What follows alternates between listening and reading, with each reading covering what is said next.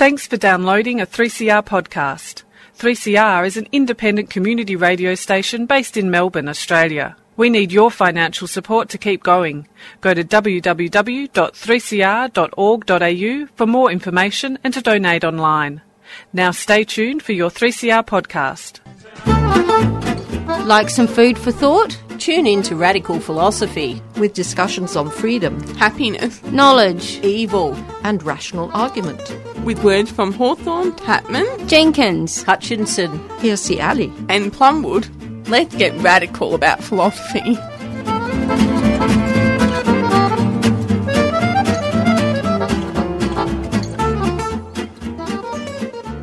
We have Dr. Kim Toffoletti, who is a senior lecturer, School of Humanities and Social Sciences, Faculties of Arts and Education, Deakin University. Welcome to the show. Thanks, Beth. Thank you very much for having me. What inspired you to study sport and its female fans? Well, primarily, I am a female fan of sports myself, and this, I guess, led me to think about how other other women engage with sport.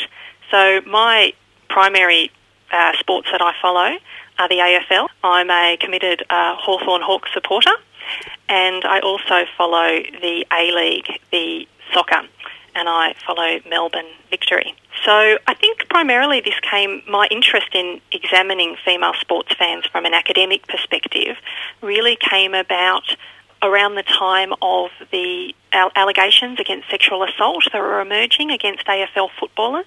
And I was in discussions with a colleague of mine, a man called Dr. Peter Mewett, who is a recently retired sociologist at Deakin. And we were in this, engaged in this very you know, feisty discussion, wondering why on earth women would support a sport that in so many ways uh, is quite hostile towards women.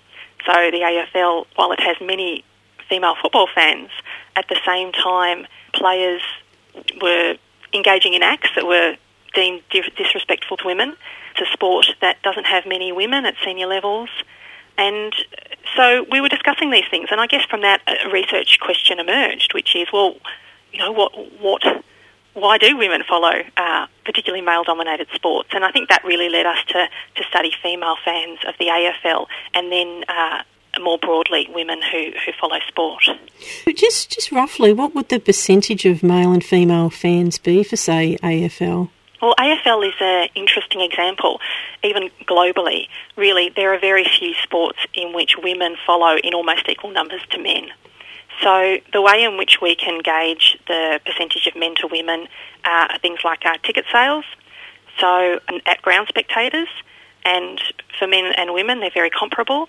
The Australian Bureau of Statistics also hold numbers on uh, sports fan attendance, and uh, again, for women and men, the AFL, it's very comparable.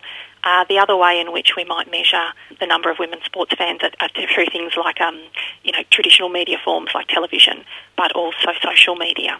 So Australian uh, women who follow Australian rules football or the AFL really are quite unique amongst female sport fans, sports fans in the world in terms of, of the numbers and their participation. It's quite unusual, and I think again that's an, that was very interesting to me as a as a researcher as well as a fan, and led me really to investigate why this why their support is so why they why they support in such large numbers. Yeah, you just mentioned before about the incidents of sexual misconduct of footballers, and your study takes a different approach, analysing the perspectives of uh, female Australian rules football fans to consider gender narratives of sexual misconduct. Yeah, firstly, why did you take this approach? Well, it's a good question. I think at the time when these allegations of sexual misconduct were emerging, and it was both with uh, AFL players but also the NRL, so the rugby league codes that predominate in New South Wales and, and Queensland, but um, there were some allegations around those codes too. And the reason why we decided to look at fans is because they were really the missing voice, I think, in those debates. So there was a lot of media kind of debate and discussion. There were a number of academics who were speaking to footballers as well as speaking to people within uh, the codes organisations to try to make sense of why these kinds of allegations uh, were, were being made and why there was a sustained kind of, I guess there was a, a sustained kind of culture of sexual misconduct against women. But what seemed to be really absent was women or, or football fans' voices and views in a, in a more, I guess, research context. So there was actually a really interesting website that was set up around the time called Football Fans Against Sexual Assault. And the website's now been archived. I think it's not no longer available. But what this website did was allow create a virtual forum where football fans, both male and female, were able to uh, voice their their opposition, and really in their disgust at, at these kinds of behaviours by athletes. And these were people who love sport, who love football, and felt really conflicted, I think, about the kinds of behaviours of a lot of their heroes.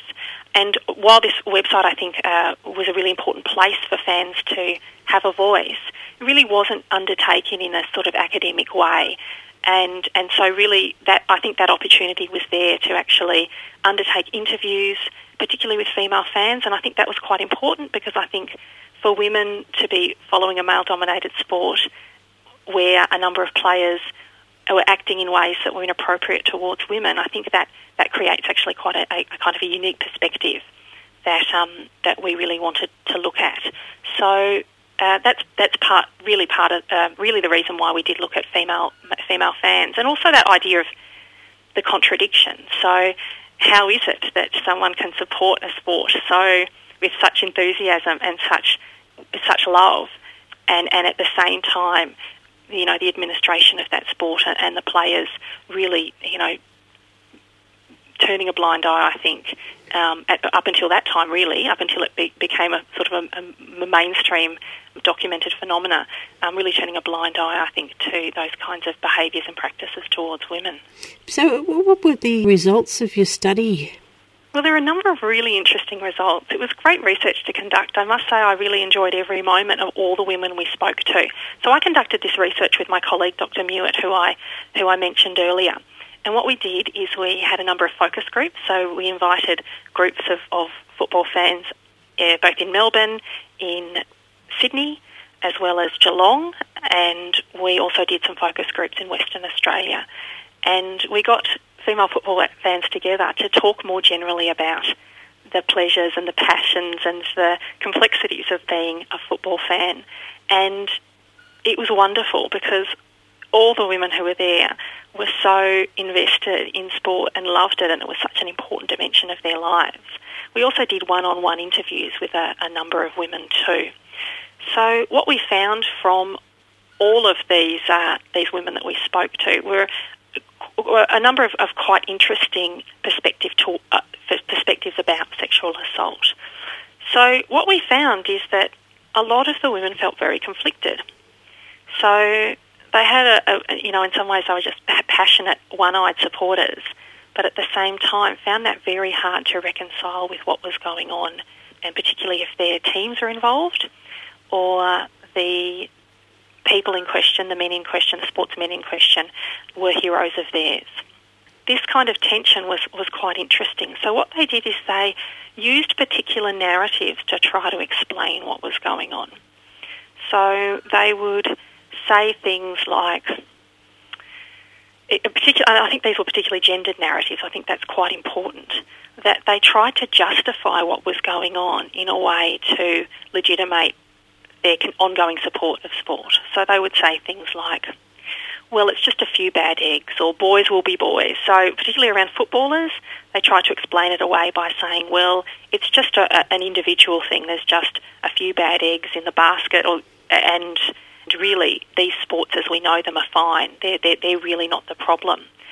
And what we, uh, so this, this, what we know from other research that we've done is that a lot of these kind of attitudes towards women actually um, begin within the sporting organisations themselves. So particular kind of ideas about women as perhaps as devalued or as objects that are there to service football players in whatever way that might be. And so that these kinds of ideas often feed into um, the kinds of attitudes that footballers might have towards women. But for a number of our respondents, uh, or the women we interviewed, they they found that that kind of structural thinking they didn't tend to think that way. They didn't sort of think about the organisation as much as they tried to explain it away as a, as a matter of kind of bad, you know, a, a few bad boys, which was quite interesting. The other complementary, I think, gendered narrative that we saw was around the women who had made the allegation. So again, often they were cast as the problem. So while and, and, and look, I would say that you know a lot of the women that we did speak to were very unhappy about these these allegations of sexual assault. They were troubled by them, but nonetheless, they really employed a particular kind of gendered stereotypes, I think, to try to make sense of them.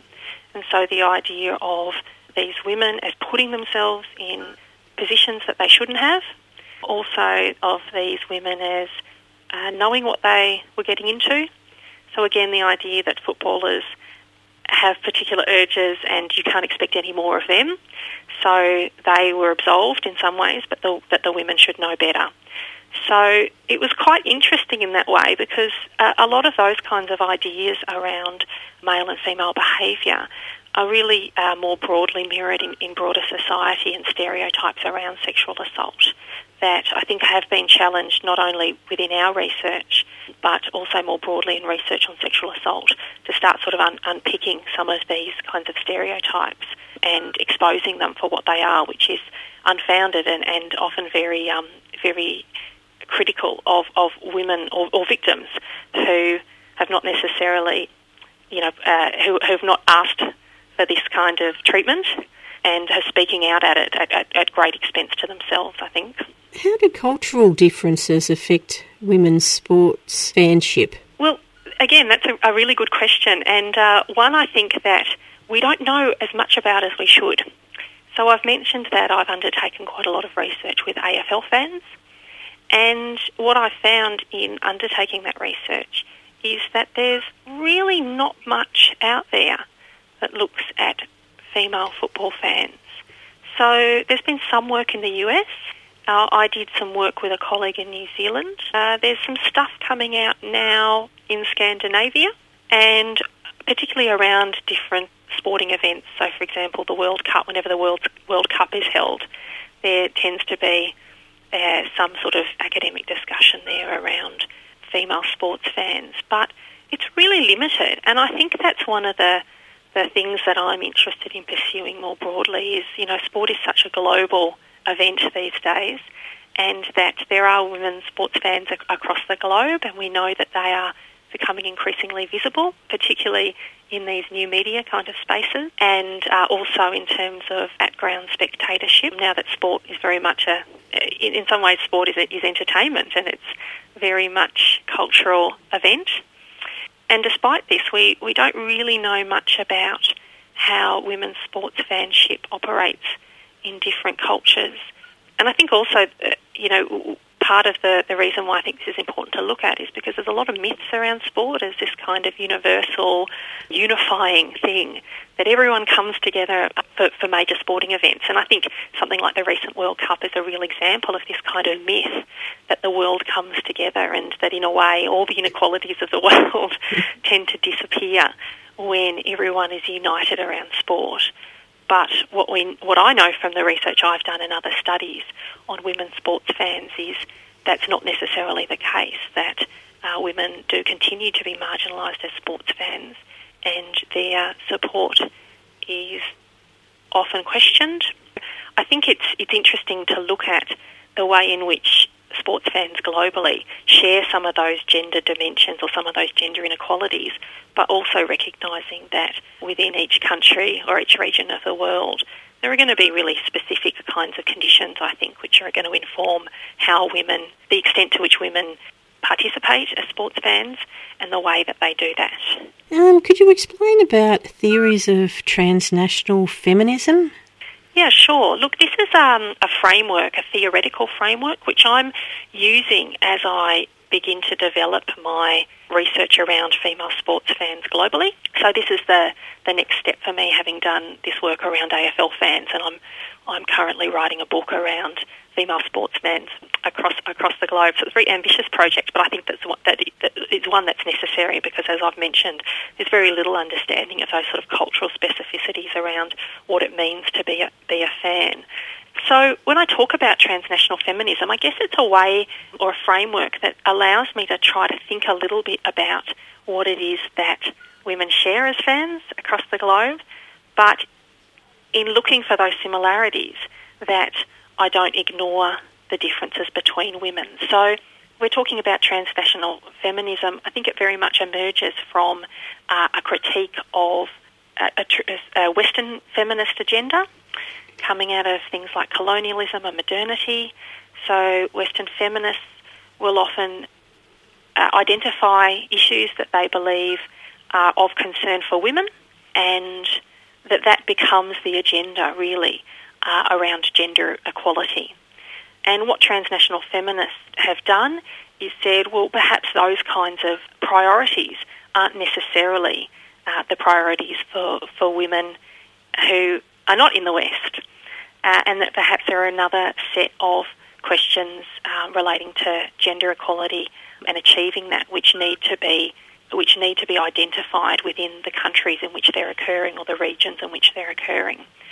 So those kinds of questions of, of, of recognising the differences across nations uh, between women, um, as well as trying to, at the same time, not suggest that, well, all women are different, therefore there's no unifying agenda for feminism. I think, you know, as, as feminists, we need to find a way to work together uh, to be able to speak about shared inequalities uh, and to do it from a place, I think, which recognises that women's differences. And, and I think as a researcher, that's quite important for me, that I don't want to be speaking for women who, who might not have English as their first language or pretend to know that I know exactly what their struggles are or their challenges are. So, in undertaking transnational research or research of, uh, with women who uh, aren't from English speaking countries, I, I don't want to come in there and assume that I know what matters to them and that I'm, I'm best qualified to, to speak about it.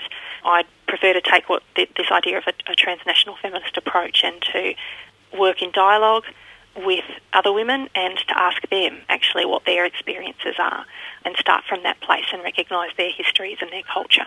Why is it that women's sport fans rarely appear in films as leading roles? Well, this is a, a, another question which touches on another dimension of female sports fandom that I've been looking at and that I've published on. And that's the, the idea of female sports fans and how they're actually represented in popular popular forms. So as well as speaking to, to women, I've had a look at, at films. I think films are a really interesting site where we can get an idea of how we come to understand what sports fans are like, or we have a particular imagined idea of what the sports fan is. A lot of sports films out there. I've enjoyed many of them, Beth. um, and actually doing this research has been very enjoyable because I also get to watch lots of films about sport, which I very much enjoy. And what I've found is that the films, uh, films that portray fans will often, or will almost exclusively, uh, have male fans as the, their central focus. And the quintessential fan, as represented particularly by Hollywood, uh, tends to be white, male, uh, fanatical, but this fanaticism is justified. While female fans, should they be represented, tend to be in very stereotypical roles. So the mother as the supporter of an athlete, could be characterised as a fan, and that's the, the kind of depiction, or as the fanatical fan that's obsessive, but in a way that is seen as a threat to a male athlete. So, for a, a, male fan to be obsessive within Hollywood film is, is kind of part and parcel of being a, a sports fan, while for women, if they're portrayed as obsessive, it's almost a pathological kind of response, really. Mm, so female yeah, that's fandom right. Yeah, yeah, that crazy woman, but yeah, right. that fanatical man. yes, um, and so so or, you know, it's very sexualised. Often as the object of um, the male athlete's desire, uh, which is okay. Because, uh, particularly within Hollywood film, the female fan needs to be there to support and service the, the male athlete in, in whatever way that might be, but also as the the highly sexualised predator. So uh, a film like Bull Durham, which is a great film, is, is, an example of that. And, and, another more recent one is a, a movie called Swimfan, in which a, a young sport uh, swimmer is is preyed upon by um, by a, a, female fan. So they don't really appear in leading roles, I think, because I think in some ways um, female sports fans don't embody our sort of bigger cultural imaginings of what a sports fan is which tends to be quite narrow. It, as I mentioned, it really is that that kind of uh, white male fanatic, which is odd because, as I've mentioned, you know, within AFL, and I'm sure that many of the listeners would agree with this, they know lots of die-hard female sports fans, and that, that perhaps this kind of stereotype is not really reflective of either themselves or other women they know that are really passionate about sport. Finally, do you think that the future of football is female Oh, I'd like to think so, Beth. Uh, there's an interesting quote that came from the former FIFA head, um, Sepp Blatter, on the, the future, I think, of, of, of football, really, and its, its directions. And the future of football is female was one of his sort of uh, lasting catch cries. I'd like to think so. I think that particularly um, within marketing terms or, or within a co- commercialised sporting culture, there's this idea that it's an un- that women as sports fans are an untapped market and so, in the sense, the future of football, I hear survival as a corporate entity, which it, it is, which it is these days. I was going to say it's increasingly becoming, but I think we're, we're very much there, particularly on the on the global stage. That that it, to ensure its survival, women really need to be central to these kinds of these these big codes, soccer, football, across the codes in, in the you know in, in countries such as the US or Australia or even the emerging uh, countries in South America, places like China, Russia. These are really big markets, and in a way, what will sustain these markets is, is really engaging engaging women, and that's certainly from a from that kind of perspective of, of the sort of corporatisation of, of sport. But I think more broadly, if we think about how sport might engage people more broadly within their own nations, and the cultures of those nations, I think it's really important to have women as engaged, I think, and, and welcome in such a prominent social institution. And I think Australia, you know, whether you love sport or hate sport, I think there's general agreement that it's, it looms large in the Australian psyche and it's a really central part of Australian identity, uh, I don't think you could ever arrive in Melbourne without someone asking you what your football team is.